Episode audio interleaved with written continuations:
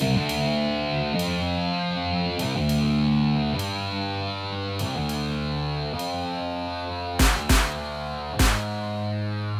burro, no estômago, estômago.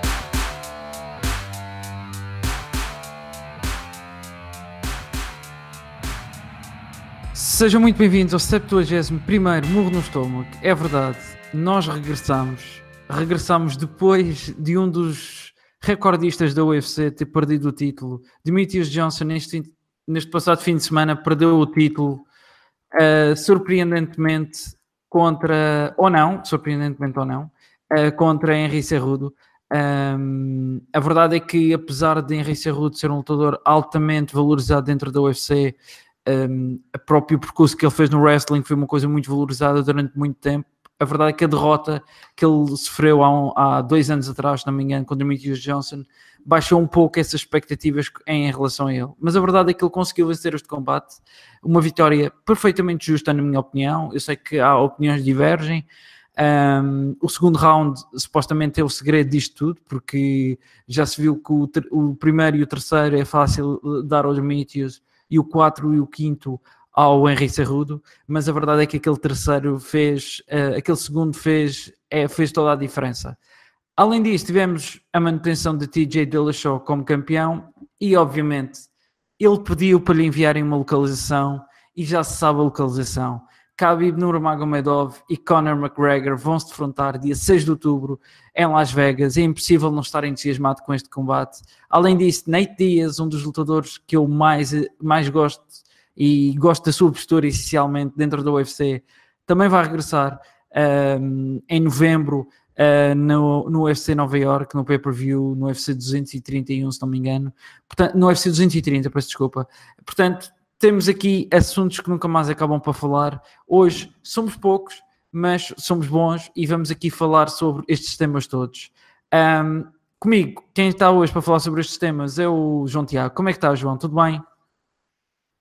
Tudo bem, pessoal. Uma semana cheia de a contrapor, se calhar, às vezes com aquele deserto de novidades que às vezes passamos sem saber. Uh, então, não marcam nenhum combate. Esta semana foi exatamente o contrário com a cereja no topo do bolo, na minha opinião, uh, Dimitri Johnson a acontecer uh, para muitos impensável, a perder contra o Harry Sejudo, que não é só a derrota, mas a derrota contra quem foi depois de ter ganho a primeira luta como ganhou. Por isso, entusiasmante. Sem dúvida, e eu sei que tu és um especial entusiasta do, como praticante de judo que és, és um especial entusiasta dos, atleta, dos atletas olímpicos e o Henrique Cerrudo é exatamente isso, participou nos Jogos Olímpicos de 2008. Um, João, vou começar por aí. Que significado é que tem para ti este, esta derrota, esta derrota do Demetrius Johnson? Para ti é o fim de uma era ou, ou é um, um mero percalço e se calhar num rematch as coisas podem voltar a, a voltar à estaca zero, ou seja, voltar o Demetrius Johnson a ser campeão? O que é que, que, é que tu achas em relação a isto tudo? desta, desta surpreendente derrota? É, é, é, principalmente mostrar que não há invencíveis, uh, nunca houve. Uh, podemos falar de melhores de sempre, lutadores muito fortes, lutadores que ganharam a quem tinham ganhar, uh, eh, GSP, John Jones, Chris Cyborg, etc. Mas acho que é um, principalmente, era o que eu estava a dizer, principalmente um lutador que perdeu como perdeu a primeira luta em que eu pessoalmente achei até um bocadinho que o Henry Sejudo não tinha feito o suficiente para mostrar que merecia voltar a estar dentro do octógono com o Dimitri Johnson uh, a lutar pelo cinturão. A verdade é que Henry Sejudo acaba por também a mim me surpreender e de uma forma positiva, uh, super positiva, e mostrar realmente uh, que não há invencíveis no, no MMA. Um, para além disso, e acho que foi o principal efeito, veio agitar as marés nos pesos mosca é que hum, aquilo que era uma categoria antes discutida, antes debatida se deveria existir, se não deveria, se haveria competitividade, se não. A verdade é que um Aaron Sejudo que perdeu com o Benavides teve uma luta equilibrada com o Sérgio Pettis, uh, acaba agora por ganhar aquilo que era considerado o, o lutador invencível do UFC na sua própria categoria, no seu próprio recreio. Por isso, bons tempos adivinham-se para os pesos mosca uh, independentemente daquilo que seja o futuro do cinturão, voltando ou não para o Dimitri Johnson, acho que traz uma nova vaga de otimismo e de potenciais candidatos. Sem dúvida, eu acho que concordo com, com o que estás a dizer. É essencialmente sangue novo uh, que se dá à divisão, como qualquer divisão em que temos um campeão dominante, como foi o caso de, do Demetrius Johnson. Já tivemos o mesmo caso com a Joanna Jacek, se calhar não, não com tantas defesas de título como o Demetrius Johnson, mas também igualmente dominante na divisão e parecia que estava a queimar tudo à sua volta. O Demetrius Johnson efetivamente já tinha queimado tudo à sua volta. Aliás, pedia-se e exigia-se quase a sua subida para a categoria de, de, para a categoria acima, ou pelo menos que o, o, TJ baixasse e lutasse com ele. A verdade é que essa luta nunca aconteceu e, e depois acabas por ter, e isso é que me chatei um bocado nestas, nestas, nestas situações, que é o Henrique Cerrudo, na primeira oportunidade que tem de demonstrar que é o campeão e que conseguiu vencer o Demetrius Johnson, e eu acredito que a alegria fosse gigante, porque ele venceu efetivamente o maior campeão de sempre da UFC, ou pelo menos aquele com mais defesas de título. Um, e depois a primeira coisa que ele faz é dizer, ok, ele não quis subir, vou eu subir. Não, tu primeiro tens que dominar a tua categoria. E isto é uma coisa que a UFC tem que, e eu acredito que neste caso vai acontecer. Uh, a UFC vai querer que, obviamente, que ele domine a categoria. A verdade é que ele perdeu com o Joseph Benavides, tu falaste nisso e bem. Teve um combate muito equilibrado, mas em que ele foi dominante um, contra o Sérgio Pettis. E a verdade é que a vitória contra o Demetrius Johnson foi uma vitória ali dividida, ou seja, foi uma decisão dividida. Portanto, não há propriamente uma, uma, uma, uma razão dominante. Depois a lesão do Demetrius Johnson é uma coisa que, que poderá prejudicar aqui um pouco o rematch imediato, que para mim era o que o Henry Cerro devia ter dito logo a seguir. Um, devia ter prometido logo o rematch imediato ao, ao, ao, ao Demetrius Johnson. Porra, estamos a falar do maior campeão daquela categoria, o, único campeão daquela categoria da UFC, teve oito, não, quantas defesas de título é que ele teve? Dez? Penso que 12, se não me engano. 12, 12? consecutivas. Pá, 12 defesas consecutivas. Pá, como é que é possível? Teve 14, 12 defesas consecutivas, 14 vitórias consecutivas. Acho que foi mais ou menos isto. Um, ou seja, como é que é possível ele não ter, não ter dito logo isso? O que é que tu achaste desse discurso? Desiludiu-te um pouco ou já estavas um bocadinho à espera deste discurso, dado que estes lutadores, a, a, verdade é que a carreira deles não é muito longa e eles neste momento a procura é, é eles vêm tanto dinheiro a falar sem combates que eles, cada um deles quer tirar o, a sua parte de, deste, deste negócio que é neste momento o MMA e neste caso a UFC, não é? É, acaba por não me desiludir, sabes? Eu acredito sinceramente que o Henry Sejudo sendo o lutador que é, sendo campeão olímpico, para mim é o maior título que qualquer atleta, qualquer desportista pode ter no seu currículo, não é? Sem margem de comparação. Uh, acredito sinceramente que ele está totalmente disposto a lutar contra o Demetrius Johnson outra vez e uh, mostrar então que é o melhor da categoria, porque penso que ele próprio não pense outra coisa que não ser o melhor da categoria.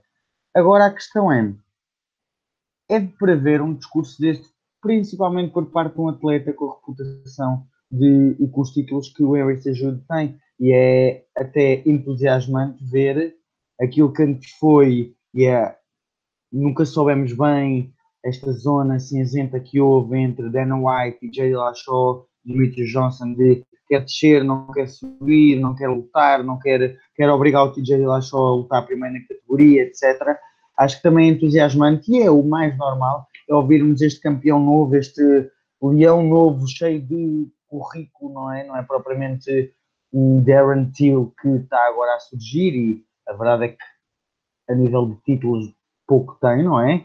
Uh, poderá vir a ter e muitos, mas estamos a falar de um campeão olímpico, não é? Não, não é co qualquer coisa.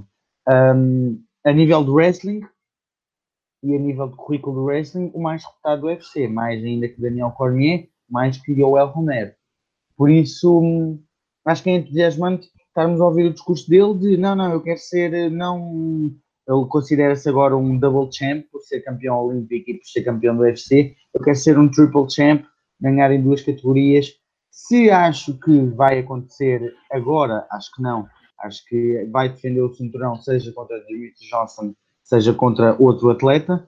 Uh, acredito ainda numa trilogia, caso seja contra outro atleta e vença, acredito que quando o Dimitrios volte uh, aconteça a trilogia, mas uh, é sempre entusiasmante e é, como o Dan White disse e disse bem, é bom de ouvir e é estes os atletas que nós gostamos de, de ver, é o atleta que sabemos que vai enfrentar qualquer um, uh, seja onde for, seja em pessoa.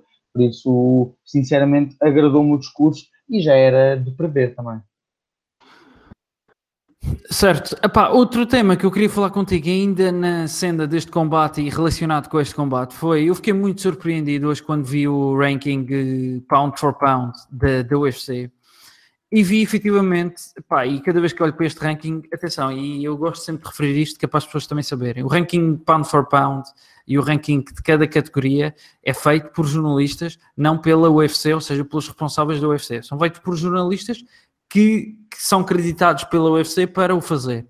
Um, pá, e surpreende e surpreende-me bastante ver o Demetrius Johnson a passar de primeiro para, de primeiro não, de segundo, que o Daniel Cormier já o tinha ultrapassado, mas de segundo para sexto classificado no pound for pound, quando à frente dele está o, o George St. Pierre, o Max Holloway, o próprio TJ Dillashaw e o Conor McGregor, ou seja, é a tal história, é muito difícil uh, gerir isto, porque a verdade é que ele só perdeu um combate e perdeu um combate numa decisão dividida, faz muita confusão. Além de, outros campeões que estão aqui, como o Tyron Woodley, que está em sétimo lugar, a Amanda Nunes, que está atrás do Henrique Cerrudo, que acabou de ganhar um título, e a Amanda Nunes já fez várias defesas de título. Um, não te choca um bocadinho isto? Não achas que é um bocado de falta de respeito para com este lutador e para com estes campeões que continuam a, continuam a ser prejudicados, se calhar, pelo aquilo que não falam, ou pelo aquilo que não vendem, ou, pelo aquilo, ou pelos fãs não gostarem minimamente deles. O que é que não te choca ou achas que isto é normal? Isto faz parte do, do business, como se costuma dizer? É, sinceramente, tento olhar para isto dos rankings e, e do pound for pound, etc., de uma forma mais pragmática. A verdade é que o UFC tenta vender os combates o máximo possível, não é? E calha bem. É claro que agora a intenção do UFC, se pudesse, meter o Tyron Woodley como number one pound for pound e Darren Till number two. E depois, logo a seguir, uma semana depois disso acabar, meter o Conor McGregor ou o Khabib number one e o outro number two, não é? Para poderem também ter esse ímpeto de é o número um contra o número dois pound for pound. Tipo, não há maior combate que possa acontecer. E a verdade é que, principalmente, se já antes o Dimitri Johnson não era propriamente um pay-per-view seller, não é? Ou um grande pay-per-view seller, pelo contrário. A verdade é que com esta derrota, com um, esta lesão que também tudo indica que vai afastá-lo durante bastante tempo, não será de estranhar, não é? Que ele começa a descer cada vez mais. Por exemplo, se um ganhar, ou ainda por cima um Darren Till, uh, qualquer um dos dois que ganhe, o Khabib ou o Conor, um, um próprio TJ Lashaw, uh, Max Holloway, Brian Ortega, continuar a subir, porque neste momento a verdade é essa, se já antes possivelmente eram, não é? Neste momento, na fase da carreira em que estão, uh, são lutadores muito mais vendíveis ou possíveis, não é? Ao mercado do que o Dimitri Johnson e ele tem que olhar também para isto como o, que é ele tem o título que nenhum ranking, nenhuma opinião, nada pode tirar, que é mais defesas do cinturão de sempre. E estamos a falar de defesas numa categoria, nas categorias leves, por norma, não vemos tantas finalizações, mais decisões. Estamos a falar, o Dimitri Johnson começou a finalizar a torta e a direita de todas as formas. Fossem faixas pretas de jiu-jitsu, ele submetia, fossem campeões de kickboxing, ele nocoteava, fossem super sumos do wrestling, ele projetava, não é? Por isso, ele não pode também deixar-se levar e desvalorizar ou sentir-se respeitado com isso. Tem que fazer o seu trabalhinho, tem que recuperar e tem de mostrar então uh, aos verdadeiros fãs e às pessoas que se importam é com aquilo que acontece dentro do octógono, um, que ele realmente é o melhor, é o peso mosca mais forte do mundo e que aquilo não passou de um percalço na carreira dele. Caso não, caso não seja, obviamente, o rematch imediato para o Henrique Cerrudo, o que é que achas que era mais interessante para ele agora a seguir? Um, achas que o Joseph Benavides um, perdeu com o Sérgio Pettis, portanto está aqui um bocadinho em, em. Perdão, não, vai lutar com o Sérgio Peitis, enganei-me, desculpa. Não perdeu, Não, vai lutar. Benavides vai lutar contra o Ray Borg. Perdeu contra o Sérgio Pettis. Ah, perdeu contra o Sérgio Pettis, então tá, tá, tinha razão. Pronto, vai lutar contra o Ray Borg, exatamente, e perdeu com o Sérgio Pettis. Parece que realmente o Sérgio Pettis é o próximo nome aqui nesta categoria, apesar da derrota que ele teve contra o Henrique Cerrudo. Não, claramente que não, e acho que há um nome que sinceramente me tem cativado e eh, espero que ganhe a sua próxima luta, é o José Formiga, e gostava, caso corra como eu estou a torcer para corra, de ganhar a próxima luta dele, hum, gostava que essa fosse a próxima luta a fazer caso, eh, claro, não houvesse rematch imediato com o Dimitri Johnson, gostava de ver se ajude contra José Formiga. Sem dúvida, é um nome que, que era muito valorizado quando entrou no UFC, perdeu um pouco de ímpeto, José Formiga perdeu um pouco de ímpeto eh, depois, mas a verdade é que ele hum, é um ótimo lutador e tem, e tem andado em crescendo. E agora com, com a saída do, do a saída de cena do Demetrius Johnson e é, é uma boa oportunidade para ele chegar lá. Eu também o Sérgio Pettis não me parece um nome para já imediato, porque o combate com ele, entre ele e o Henrique Cerrudo ainda foi muito recente e ainda está muito recente essa derrota e portanto a mim parece-me que o Jussier é um bom nome uh, que aparece aí. Obviamente temos o Ray Borg, obviamente temos o Joseph Benavides, são sempre nomes que estão sempre ali no, no topo desta categoria e que poderão a qualquer momento uh, ter uma oportunidade pelo título. E, e, e, e se, há, se, esta vitória é boa para uma coisa, é exatamente para limpar um bocadinho esta divisão. Falando do outro combate, do, outro, do, do combate principal da noite, TJ Dillashaw venceu Cody Garbrandt num combate que me pareceu muito à imagem do primeiro.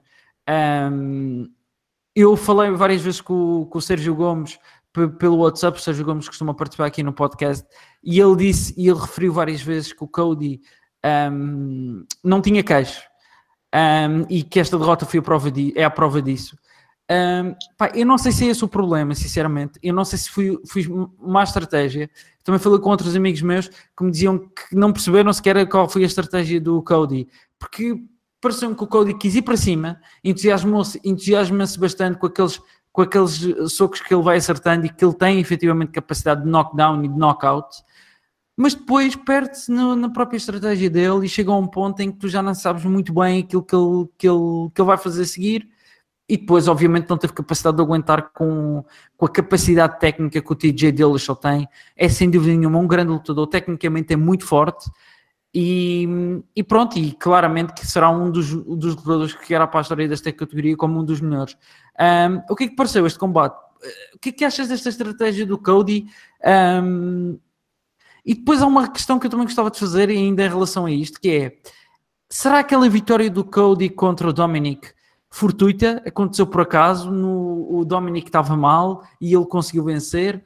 Ou o Cody é bem melhor do que isto que ou o Cody não é assim tão bom quanto a UFC quis fazer dele, é mais isto.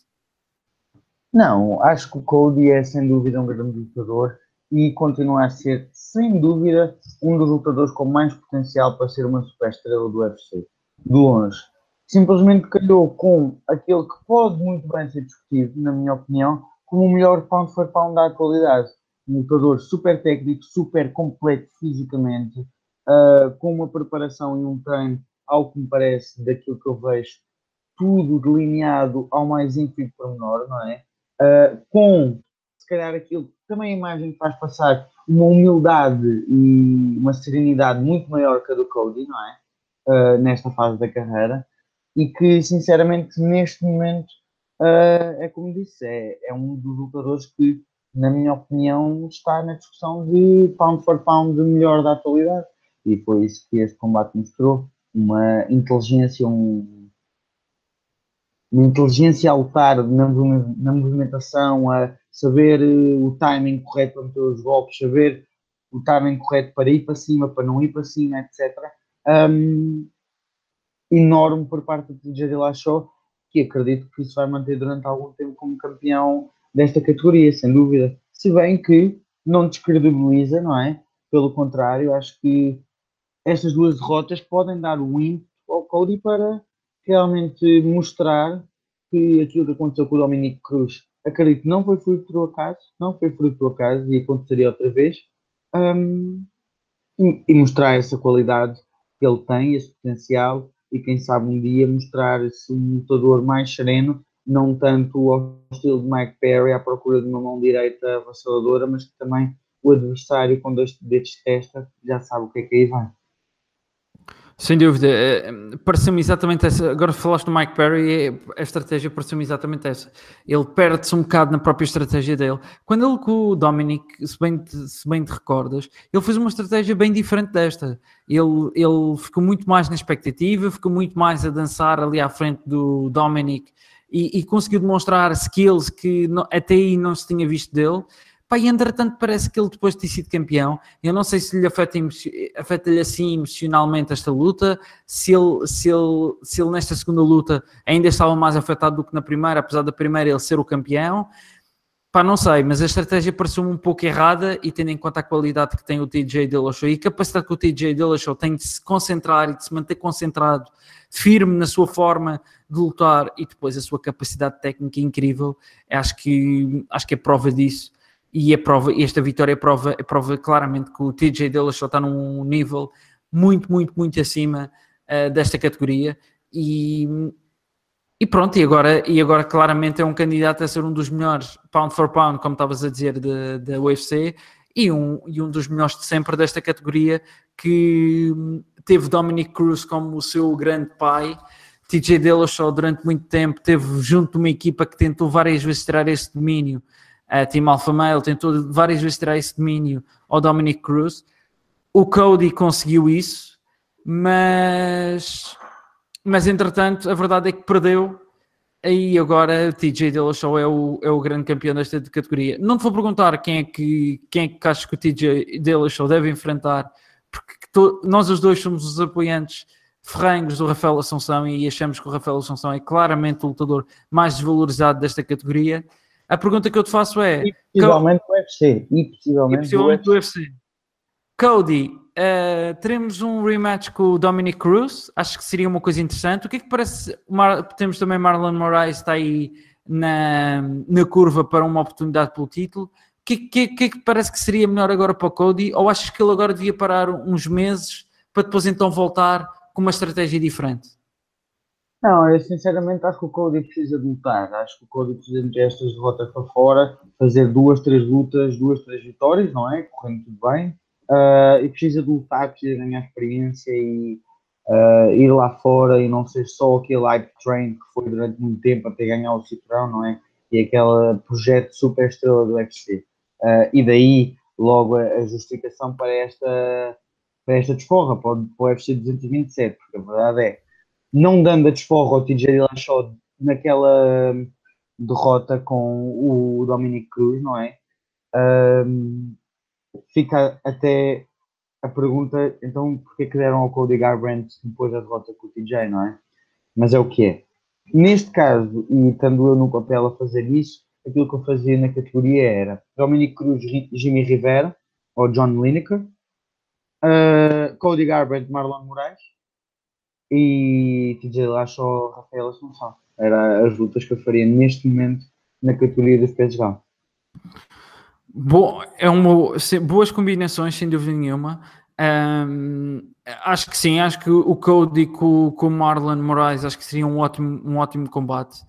O Jimmy Rivera já tem combate marcado para o UFC 228 contra o John Dodson, que também é um todo muito interessante e um todo de quem eu gosto muito. Um, portanto, parece-me que sim, o Cody e o Marlon parecem os dois nomes assim maiores desta categoria. Eu não sei se lhe daria já ao Marlon Moraes, só porque eu acho que o Cody precisa de embalar outra vez com duas ou três vitórias e o Marlon Moraes vem num crescendo de motivação muito grande. Lá está, pode ter o, os dois efeitos. Poderá ter um efeito positivo que é o Cody saber que depois daquela vitória enfrenta, eh, terá mais um combate e possivelmente terá mais um combate e poderá ter mais um combate pelo título por outro lado, poderá ter o efeito contrário, que é ele voltar a perder e aí ele fica bem mais longe do título, perdendo com o Marlon Moraes. Mas a verdade é que TJ, possivelmente, e aquilo que se diz, e eu acredito que é o que o UFC quer fazer, possivelmente lutará com o Dominic Cruz, um, infelizmente, mais uma vez. Uh, Fala-se na possibilidade do Rafael Assunção uh, lutar contra o Cody também, já se já ouvi essa, essa possibilidade. Também já ouvi a possibilidade de, do Marlon Moraes também lutar com o Cody. Portanto, há aqui várias lutas interessantes. O Rafael Assunção é claramente um lutador que está ali próximo da luta pelo título, sem dúvida nenhuma, já há muito tempo. Uh, tem conseguido entrar numa série ali vitoriosa muito grande e, portanto, esta categoria também está interessante, é forte. É, e, portanto, diz, acaba, diz, Por ser, acaba por ser, eu, eu não percebo, o Dominic Cruz não percebe de onde é que vem esta, esta, esta escolha, não é? Principalmente, epá, eu até consegui perceber, mas quando temos um Rafael Assunção na categoria, que vem, nas streak de vitórias que vem, que derrotou quem derrotou, nomeadamente o Marlon Moraes, que é um hype train e um lutador que parece que é muito mais reconhecido do que o Rafael, não é? Porque também treina com quem treina e tem o agente que tem. Tem o agente é? que tem, sem dúvida nenhuma, mas tem o agente que tem, principalmente o agente. Mas a verdade é que ele perdeu contra o Rafael. E Exatamente. se há credencial maior do que ter ganho o Marlon Moraes, maior do que ter ganho não sei quantas lutas, que nem devia ter lutado, é mesmo ter ganho o TJ Lachaw. E depois, quando perdeu, foi uma luta tão desequilibrada quanto isso, pelo contrário, deve ter sido a única luta que o TJ Lachaw quase não nocauteou na categoria e que já tinha perdido contra ele no UFC. No UFC 200 a luta foi equilibrada. A verdade é essa. Ganhou o TJ por decisão, mas foi super equilibrada. Se há a trilogia que o UFC deve fazer, se há trilogia que o UFC deve fazer, é esta. Sem tipo, não percebo e acabo por ficar um bocadinho até revoltado, não com o UFC, porque percebo, é um negócio, etc mas com a falta de reconhecimento por parte dos fãs, não é? Porque em pulos de votos, em comentários, etc., é quem é que deve o TJ Lachaw enfrentar outra vez? Dominic Cruz, Marlon Moraes, muitos deles até Henry Sejudo, não é? Um, e há um lutador que tem claramente escrito na testa, não, sou eu, ok? E não é que eu seja, eu não estou aqui a a tentar, não é? Não ganho nada em que o Rafael Assunção uh, lute contra o Tijela só, não é? Simplesmente acho que se há luta lógica a fazer em alguma categoria, é TJ Lachó contra Rafael Assunção 3. E é uma luta que, digo eu, eu estaria super entusiasmado para ver. Se, havia luta que, se soubessem aproveitar e se soubessem vender, venderia muito e bem, era esta luta e estamos a falar de um Rafael Assunção que não tem propriamente a idade do Cody Garbrandt. Quando é que será aproveitado? Um dia quando perder uma luta, olha, porque, não é? Como todos os atletas, quando passar o tempo. Sem dúvida. Tens toda a razão, concordo 100% com o que acabaste de dizer. A lógica é que o Dominic Cruz fez exatamente aquilo que disseste da parte final. É financeiramente uma luta mais interessante. Um, tem, terá um hype muito maior. Uh, poderá ser até main event de um pay-per-view, porque o Dominic Cruz continua a ser uma grande estrela, sem dúvida nenhuma. Um, a verdade é que o Rafael Assunção, segundo o Dana White, teve muito tempo fora e, portanto, não lutou durante algum tempo. E ele acha que ele precisa de, de, de, de ter mais vitórias para realmente merecer uma oportunidade. Mas não é escalando contra. Porque ele ganhou o Marlon Moraes. Ok, tudo Sim, bem. É não é escalando o, e, e metendo o Rafael Assunção enfrentando um Rob Font que vai construir sim. alguma coisa. Pá, deem um Jimmy Rivera, deem um Dominic Cruz. E aí sim podemos discutir se ele merece ou não. Neste momento, não merece. Vai que Vai estar a marcar mais uma luta. Então quando é que ele vai lutar pelo cinturão? Aos Joel Romero, aos 41 anos? Não é? E depois acontece com o Jacaré um dia olhamos para trás e dizíamos, não, não, houve ali uma fase que ele devia ter lutado pelo Centrão e que muito possivelmente tinha ganho, não é? Hoje é em verdade. dia está onde está. É verdade, sem dúvida. Uh, o Damien Maia aconteceu o mesmo também, uh, teve uma Exato. oportunidade, mas também já foi tarde, ele já tinha, merecia a oportunidade antes. É verdade, sem dúvida nenhuma, tens, tens toda a razão, concordo 100%, mas eu, lá está, o UFC e isso viu-se na conferência e fazendo já a transição para o próximo tema que vamos falar, a conferência de sexta-feira tem-se falado muito e durante muito tempo diz, eh, dizia-se mal dos cartazes da UFC, mas a UFC está a preparar um final do ano, pelo menos até, até novembro, uh, de pay-per-views brutal. Um, tivemos sexta-feira essa conferência de imprensa e a UFC neste momento pretende fazer dinheiro e pretende continuar a fazer dinheiro. E eu percebo isso, é normal, e essa luta é, financeiramente é muito mais interessante. E estou a ver essa luta acontecer num, num dos cartazes do final do ano. Portanto, essa luta entre o TJ e o Dominic. Portanto, eu parece-me que não é, já que o Rafael Assunção terá essa oportunidade pelo título, mas infelizmente é assim que a UFC funciona. De umas vezes nós elogiamos por isso, por outras criticamos, mas a verdade é que o Rafael Assunção já merecia esta oportunidade há muito tempo, sem dúvida nenhuma. Uh, mas falando, sexta-feira tivemos uma conferência de imprensa daquelas que nós gostamos, com todos os lutadores, um, em que antes da conferência de imprensa anunciou-se que Dustin Poirier vai enfrentar Nate Diaz. É o regresso de Nate Diaz à divisão de peso leve. Muito se disse que ele não ia voltar, que ele não ia voltar a lutar no peso leve, que ele agora só ia lutar no meio médio, que só pelo título, e que isto e que aquilo. A verdade é que Nate Diaz regressou, teve, como sempre, chegou atrasado à conferência de imprensa e é isso que nós gostamos dele, essa personalidade que ele tem e vai ter um grande combate à sua frente. Vai ser um dos melhores combates. Eu não tenho problema nenhum em dizer que poderá ser um dos combates do ano. Um, eu confesso que antes da conferência de imprensa já estava à espera que fosse anunciado o Khabib contra o Conor, porque tive essa, tive essa ideia. Quando vi que o Nate Diaz foi anunciado, pensei, é bastante provável que o UFC anuncie. Não sabia se eles iam estar lá ou não na conferência de imprensa, não estavam. Inicialmente apanhei um pouco aquela desilusão porque pensei que iam anunciar logo no início e apanhei um pouco essa desilusão. Aliás, a primeira pergunta que fizeram ao Dana White foi exatamente essa: foi onde é que estava o Khabib e contra o, o, o Conor. Ele disse que a luta estava próxima de acontecer, que a luta ia acontecer, e a verdade é que acabou por anunciar a luta no fim do, do show. Um, ótimas lutas, Tyron Woodley contra uh, Darren Till, uh, Justin Gaethje contra James Vick daqui a duas semanas. Um, Deixa-me pensar mais. Mike Perry contra o Cowboy Cerrone, também é um grande combate que está em perspectiva.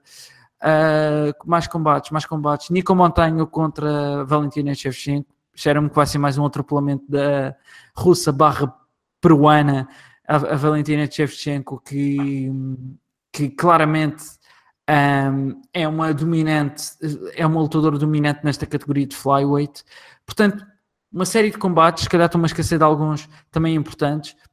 Ficou no ar o qual será o, o main event do UFC Nova York, que ainda não tem. O qual main event, a princípio, será Nate Diaz contra Dustin Poirier, mas o Nate Diaz já veio dizer o, o, dito por não dito depois no fim da conferência de imprensa ter sido anunciado o Conor contra o Khabib. Muito se anunciou. João, a primeira pergunta que eu te vou fazer antes de falarmos de Nate e de Conor, que é disso que, as pessoas querem ouvir-nos falar, que é isso que é interessante destes combates todos que ouviste falar, um, qual é o, para ti o combate mais interessante que, que vem aí uh, na UFC nos próximos, nos próximos meses? Olha, sem dúvida, e, e então não falando desses dois combates, não é? Uh, pá, acabo por estar um bocadinho entusiasmado aqui para dois combates. Primeiro tudo, o Darren Till e o Tyron Woodley, acho que é uma luta de alto nível Uh, sempre fui um bocadinho um, doubter, né? sempre coloquei algumas questões em relação ao Darren Till, uh, em relação à sua qualidade, não qualidade, em relação. Mas a verdade é que temos visto um lutador que tem vencido, tem cumprido, tem chocado ou impressionado pessoas como eu que não esperavam que ele, nomeadamente, ganhasse ao, Wonderboy, não é? Uh, e ao mesmo tempo tem sido muito frio e muito uh, direto nas palavras que diz, não inventa muito, diz aquilo que vai fazer e, está dito. Não, não, ao contrário daquilo que eu esperava que ele fosse quando via um, um trash talker, um Mike Perry, não é? Ou um Colby Covington, qualquer coisa assim misturada. Uh, não, tem sido um, um jovem, como o Tyron Woodley disse, um jovem leão está lá para tentar uh, pegar a coroa. E acabo por, uh, por, ficar agradado com essa postura do, Darren Till, muito própria dele e que tem saído bem, não é? Depois, a luta também entre o Darren Bronson e o Adesanya, não é? Um, é verdade, esqueci-me dessa luta, isso é uma grande luta também. Acho que vai ser uma boa luta o Dale Bronson, um verdadeiro gatekeeper de, dos pesos médios, não é? Tipo, e será finalmente então mais uma luta para vermos o Adesanya vem cumprindo a luta contra o Marius Vettori vem cumprindo a pouco e pouco, a pouco e pouco, agora contra o como é que chama? O opa agora também não me lembro contra quem Brett Tavares, Brett Tavares, exatamente a verdade é que cumpriu mais uma vez e, e vermos, porque grão a grão vai enchendo a galinha ao papo e lutador a lutador, Israel Adesanya uh, já lutou o quê? Uma, duas, três, vai ser quatro lutas em menos de um ano.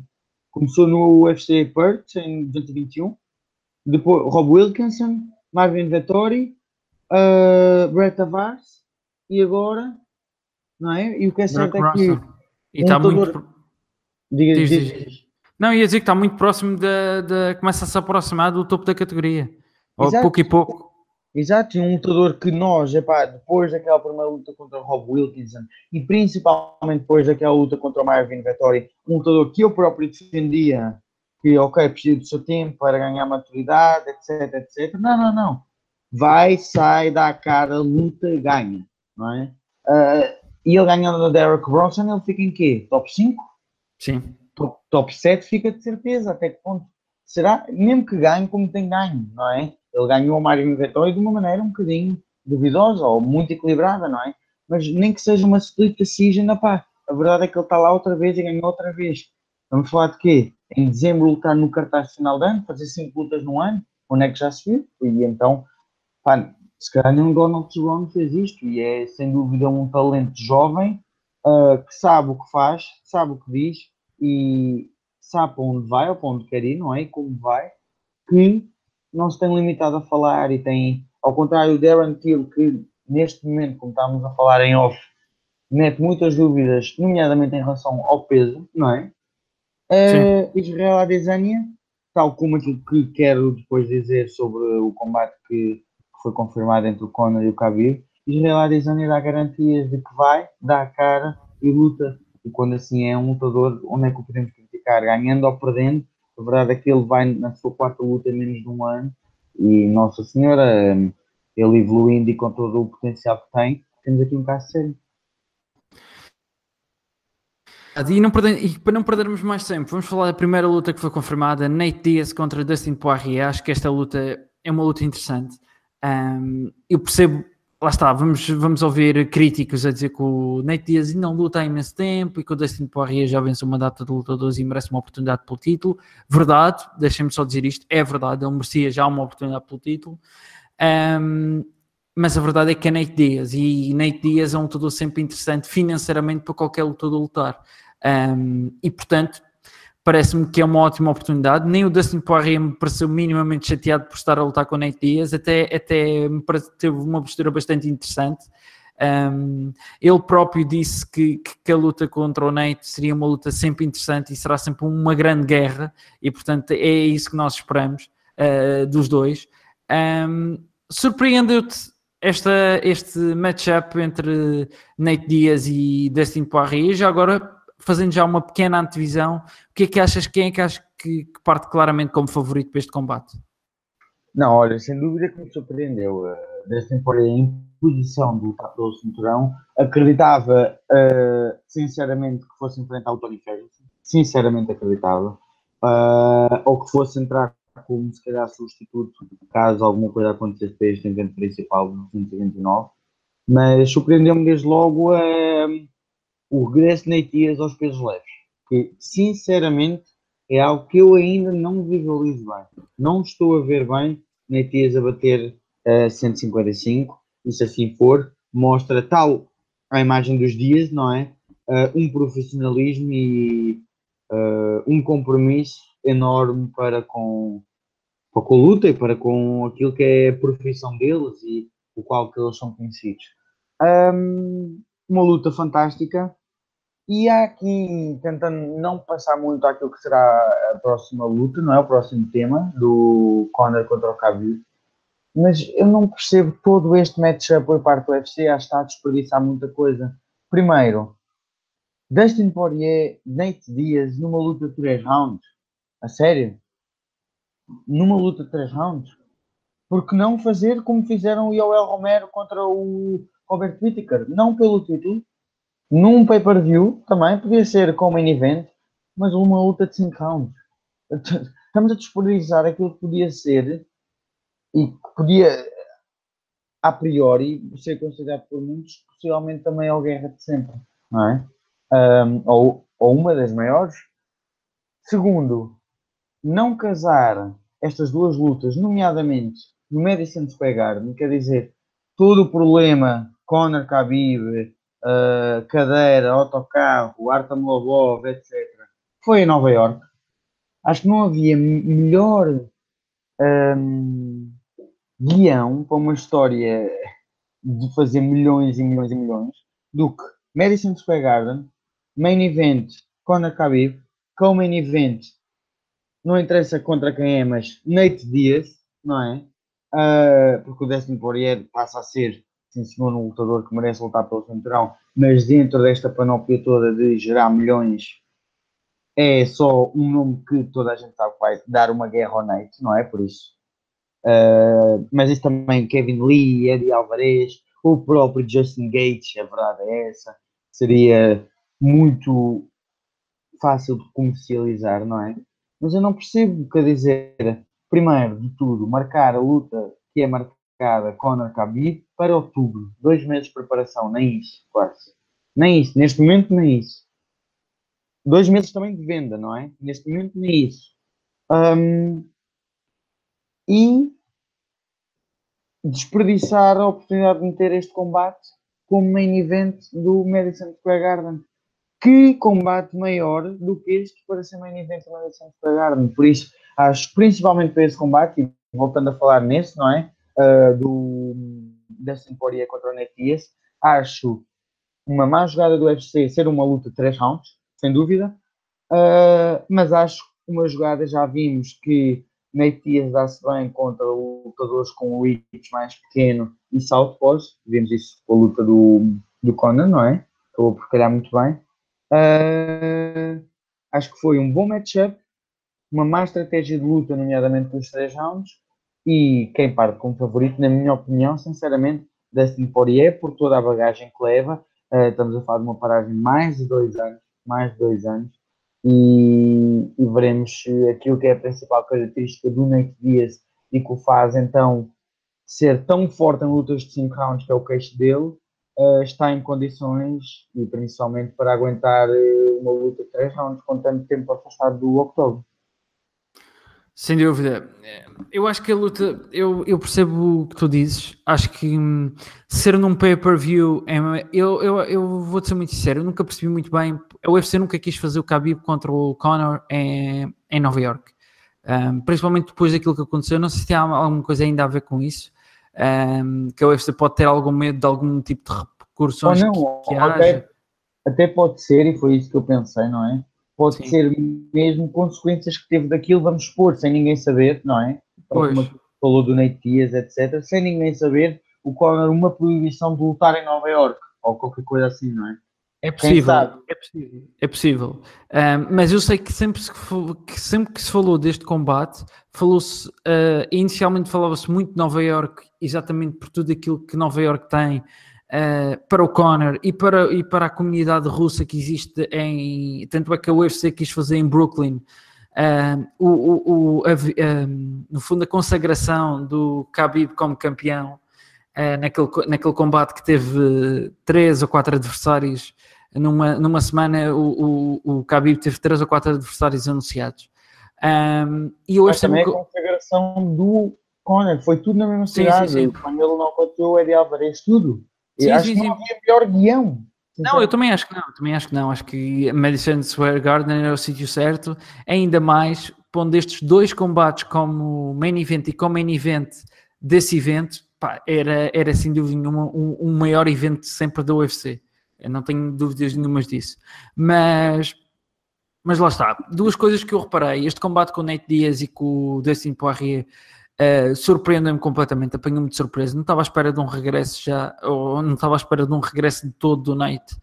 Uh, porque por tudo aquilo que já tinha sido falado, já tinha sido dito, um, eh, o próprio Dustin Poirier vem numa forma incrível e e vou ser muito sincero, parece-me um ótimo combate, uma ótima ideia. Outro lutador que eu também vi a lutar contra o Nate Diaz era o Eddie Alvarez, apesar de tudo aquilo que tem acontecido e das derrotas que teve, um, da derrota com o Conor e esta derrota com o Dustin Poirier, uh, continua a ser para mim um, um, grande lutador e um lutador que se encaixava muito bem no estilo também do, do Nate. Não que o Poirier não se enquadra, acho que também se enquadra muito bem, mas eu acho que o, que o Eddie Alvarez também se enquadraria e se calhar seria um, um, combate mais lógico do que este com o Dustin Poirier que está claramente no topo da divisão. Um, tendo isso, um, parece-me uma, uma, uma atitude muito inteligente. Este será eu tenho dificuldades em achar que a UFC conseguirá pôr um main event com mais, uh, como é que se diz, mais star power do que este uh, naquele evento em Nova York. Toda a gente vai estar à espera deste regresso do Nate. Esperemos que o Nate regresse e que lute neste, neste evento e que, e que obviamente uh, eu gostava muito que o Nate ganhasse, confesso. Obviamente que o vencedor deste combate vai lutar pelo título uh, seguidamente, muito provavelmente. Um, será esse o caminho a fazer, tanto é a proximidade dos eventos, etc. Parece-me que, eu, que parece, parece-me algo que faz sentido. Um, mas pronto, acho que temos aqui um ótimo, um ótimo argumento já para ver o UFC Nova York, que será só em novembro, mas já temos aqui um, algo para nos apimentar e para nos dar um gostinho especial sobre, sobre este evento. Um, o outro tema, e já vou, já vou uh, avançando e atalhando caminho o, o combate entre o Khabib e o Conor, esse sim surpreendeu muito. Eu, eu, tava, eu tinha muitas dificuldades em pensar, eu gosto muito do Conor, considero o Conor um guerreiro, mas pensava que o Conor tinha, não sei porque, uh, não é que ele tenha perdido a competitividade, mas eu sei que ele e ele próprio, eu, eu se estivesse no lugar dele tinha, o Khabib é um monstro para mim, uh, que é talvez dos lutadores mais difíceis de derrotar da, da UFC. Um, acho que é muito difícil, pois é um lutador que a, forma como ele luta é uma forma muito complicada de se defender, é aquela forma pressionante, e portanto eu sempre tive muitas dúvidas que Conor regressaria. Mas a verdade é que esta poderá ser a maior luta de sempre da UFC, será um ótimo combate de, entre dois grandes pesos leves. O Conor prova aqui de uma vez por todas que não vira a cara à luta e que está pronto para lutar, uh, e isso deixa-me feliz, apesar de ser dois anos depois. A verdade é que o, o Conor contra o, o, o, o Khabib será um ótimo combate. A UFC não poderá, não fará tour mundial exatamente por aquilo que o, que o João estava a dizer há pouco. Temos dois meses, pouco mais, pouco mais de dois meses para, para a luta. Um, aliás, neste momento já temos menos de um mês, portanto, menos de dois meses para a luta. Portanto, eles obviamente já, e o Conor já tinha feito vários vídeos a, a treinar, o, o Khabib também já está, já tirou uma fotografia a treinar na AKA, ou seja, temos aqui uma série de coisas que muito rápidas para denunciar. Obviamente que eu acho que a UFC vai fazer uma conferência de imprensa especial para este combate e para este evento. Claro que este evento merece.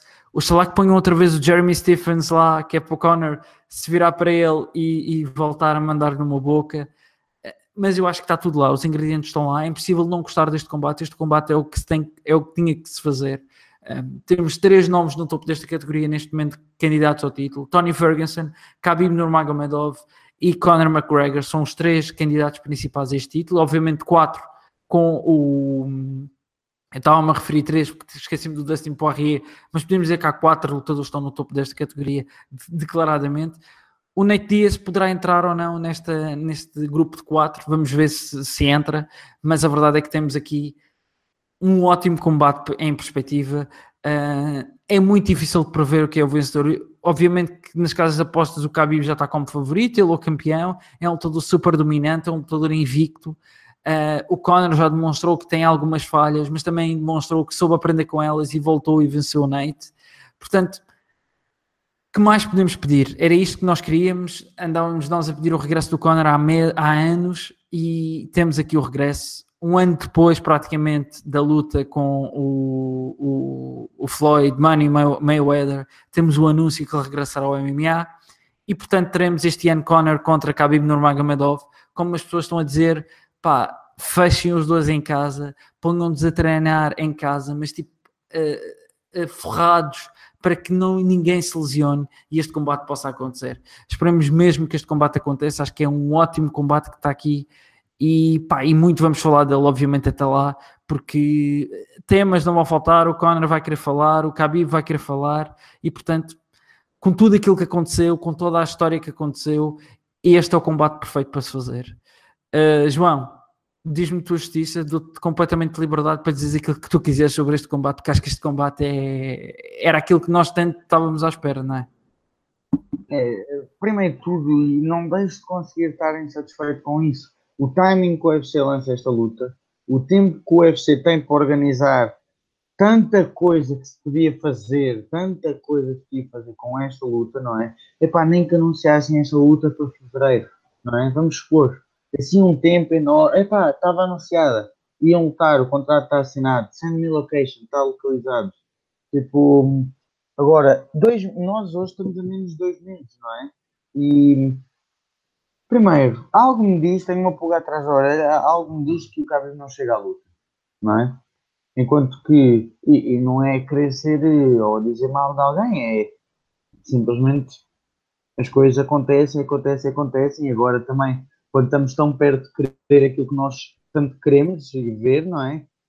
Tenho esta pequena dose de negatividade que me diz que a luta se calhar não vai acontecer, pelo menos entre eles.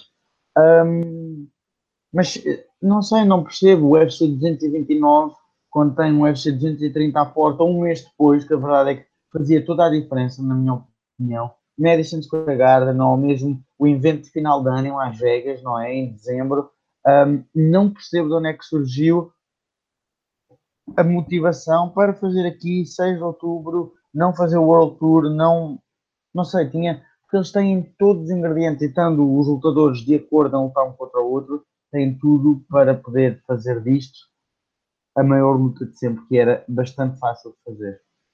Não sei, não sei quais é são os planos do UFC, não sei se eles aceitaram, é porque também, a verdade é, nenhum deles é burro, sabem que está em jogo o título, quem sabe, até do melhor de sempre, não é? Um, a rivalidade, todo o ímpeto que tem, toda a fama que tem, está em jogo, os dois. Por isso, muito mais que o cinturão a verdade é que para eles terem aceito esta luta, 6 de outubro, é porque sinceramente sabem que vão lá chegar dia 6 de outubro no seu topo de forma e, e, e isso pelo menos deixa-me descansar de saber que uh, qualquer que seja a pessoa que, na minha opinião, não jogou bem e não pensou tão bem quanto podia ter pensado quando marcou esta luta para quando marcou uh, e não fazer aquilo que podia ter feito. Uh, pelo menos esses, os lutadores, os training camps, etc., esses analisam, será que sim, será que lá, ok, vou enfrentar o Khabib, vou estar no meu topo, ok, vou enfrentar o Conor, hum, vou estar no meu topo, etc. Um, depois, outra coisa que eu acho é que digam o que disserem, criticam o que criticarem, Conor é sem dúvida a referência a nível de lutador e a nível de atitude que qualquer lutador tem que ter. E nós vemos isso, no filme dele mostra isso, e ele próprio diz: Eu não quero saber com quem luta, Uh, quando o Geraldo saiu da luta pouco tempo antes, ok, temos segmentos, pode ser, pode ser Dragon. Uh, pouco tempo depois, Geraldo pode ser, pode ser Dragon. Geraldo que na altura era quase como o Khabib uh, é hoje, não é? Assim, uma coisa do outro mundo e invencível. Uh, pouco tempo de vencer, pouco tempo depois venceu o Geraldo, Rafael dos Anjos, que tinha nocauteado no primeiro round de Adi Alvarez, já a luta toda uh, aceitada e, e, negociada e já a apresentação não deu pouco tempo antes, vem ao Dias, duas categorias acima, ok, pediu a desforra, teve a desforra, preparou-se, ganhou. Uh, surgiu Eddie Alvarez pouco tempo depois, ganhou. Decidem depois e conseguem fazer luta contra possivelmente, ou discutir, não é? A nível de recorde, sem dúvida, o melhor pugilista de sempre, não é? Aceita, vai para o campo dele, luta boxe contra o Floyd Mayweather. E agora, Khabib Nurmagomedov, quando toda a gente o acusava, ah, é medo, ah, é isto, um lutador invicto, um lutador, tal como tu disseste bem, neste momento, se calhar, considerado o mais temido do UFC, não é?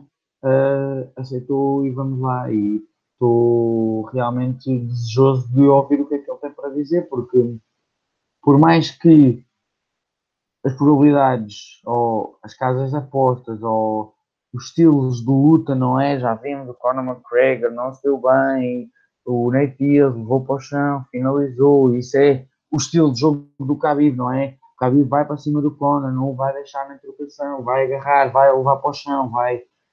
por mais que tudo isso possa apontar para o favor do Khabib, a verdade é o Conor nunca foi um lutador burro, muito menos um empresário burro.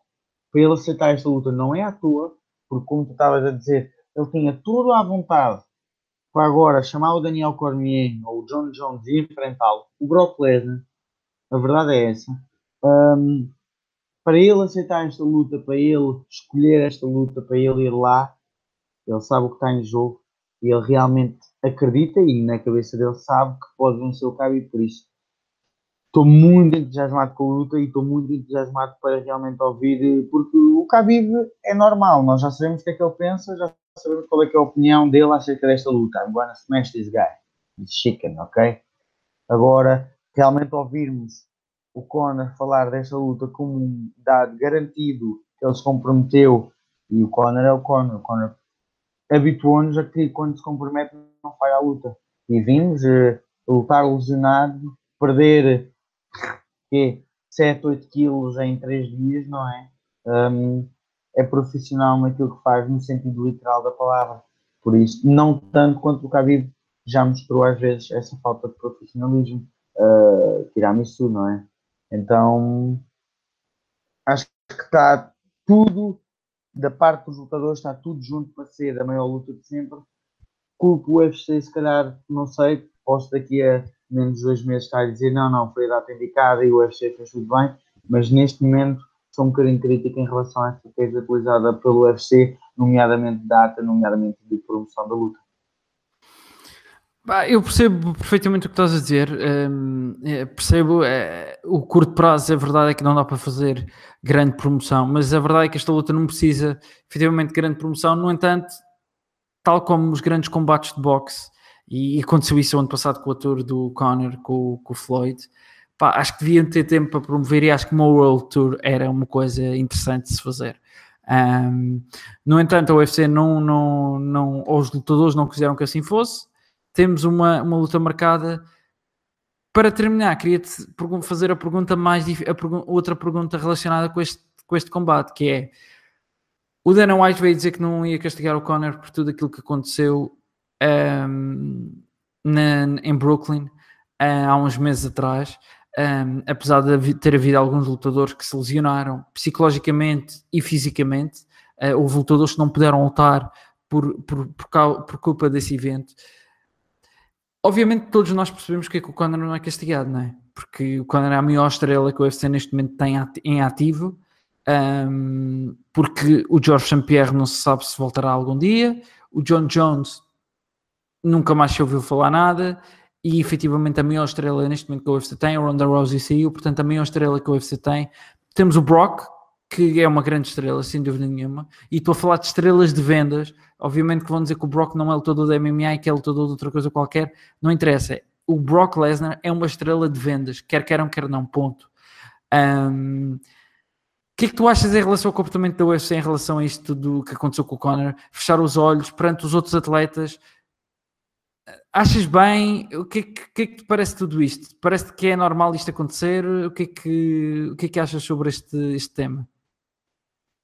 Não, eu sinceramente acho que o UFC conseguiu transformar aquilo que foi também considerado pelo o Dan White, isto são palavras dele, como o ato mais nojento da história do MMA, para um ato de um herói que foi salvar o seu colega contra um bully, não é?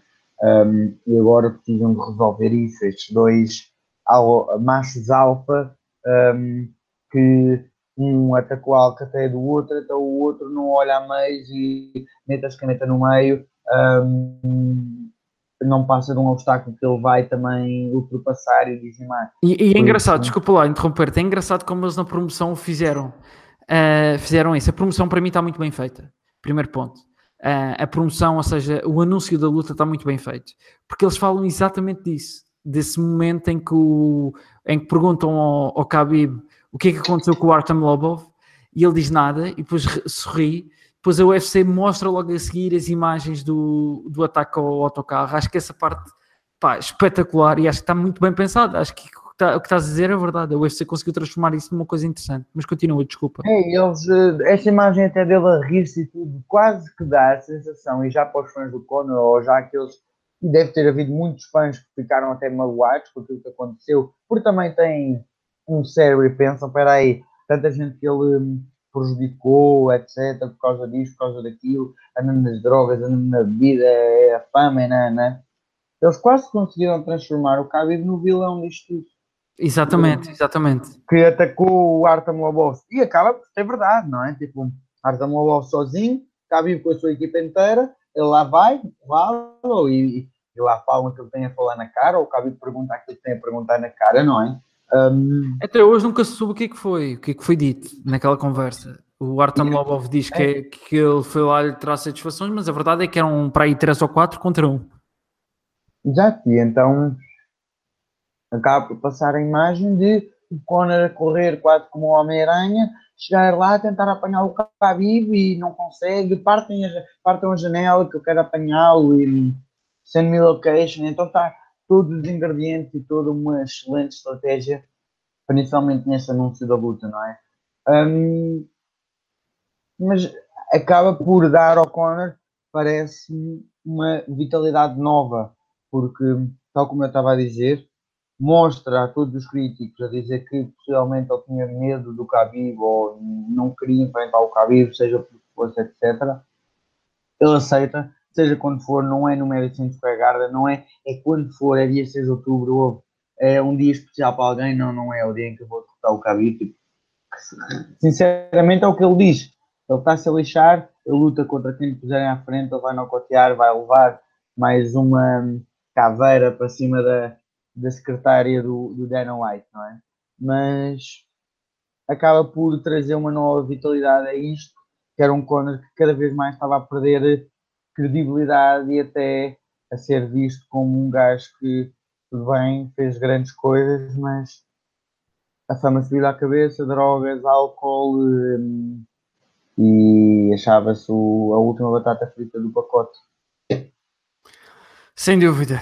Portanto, está confirmado, temos Conor contra, pelo menos por enquanto, contra Khabib, dia 6 de outubro. Vamos esperar que nada aconteça e que esta luta aconteça. Tivemos também o Dustin Poirier contra o Nate Diaz, portanto, vamos esperar que estes combates aconteçam, porque se estes combates acontecerem, teremos um excelente final de ano de MMA e principalmente do UFC.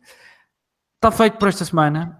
Uh, agora vamos voltar a ser mais regulares e estar cá todo, tentar estar cá todas as semanas. Pedimos desculpa por nas últimas semanas não podermos ter, últimas semanas, quase meses, podemos dizer assim, não teremos estado cá uh, para falar um bocadinho da MMA convosco. Vamos voltar em força, vamos voltar todas as semanas a falar aqui dos principais temas da MMA. Um, João, muito obrigado pela tua presença, por, por me teres acompanhado e por uh, nesta, nesta grande nesta grande edição do podcast, que é um regresso e tínhamos muitos assuntos para falar e conseguimos falar sobre tudo. Uh, muito obrigado eh, pela tua presença. Não se esqueça que o João tem uma página que é o Fight Info PT. João, mais alguma coisa? Obrigado, pessoal. É aquilo que o Rafael disse. Estamos, estamos de novo aí e a verdade é não podíamos estar mais entusiasmados, como eu disse. Estamos agora contraponto com um deserto de ideias, estamos agora numa maré de ideias, numa maré de entusiasmo Uh, a maior estrela do UFC voltou, temos lutas assim discutidas, campeões que nunca se pensava antes a perderem os títulos, uh, novas estrelas a surgirem, velhas rivalidades a acabarem ou a serem resolvidas, por isso acompanhem que nós vamos estar aí sempre ligados. Sem dúvida. Muito obrigado a todos que nos ouviram. Não se esqueçam, subscrevam o podcast no YouTube. O podcast está disponível no YouTube, está disponível no SoundCloud. Subscrevam ambas as plataformas. Subscrevam por lá, ouçam por lá. Vão-nos dando as vossas uh, opiniões e críticas. Deixem-me só agradecer aqui duas pessoas que, que falaram sobre, sobre, sobre estes temas, que, não, que disseram alguma coisa sobre estes temas que nós tínhamos, dissemos que íamos falar no podcast através da nossa página no Facebook, facebook.com.br no estômago. Acompanhem um, que é o Klaus Santos e o outro nome, dê-me só um minuto, que são duas pessoas que foram comentar e eu acho que é importante falarmos delas, mesmo, mesmo muito rápido. O Klaus Santos que, surgi, que comentou e disse para falarmos sobre, obviamente, sobre o combate entre o Khabib e o Conor, também falar sobre o, o, o regresso do Nate e o significado do regresso do Nate, e obviamente o fim da era do DJ como, como campeão. Isto foi o Klaus Santos e o Pedro Cardoso disse: Não me parece que o GSP, lá está, isto tinha a ver com a possibilidade do GSP defrontar o vencedor entre o Conor e o Khabib. quem sabe no futuro já se percebeu que tudo é possível, portanto, quem sabe. Muito obrigado para todos mais uma vez por nos, nos terem ouvido e até para a semana.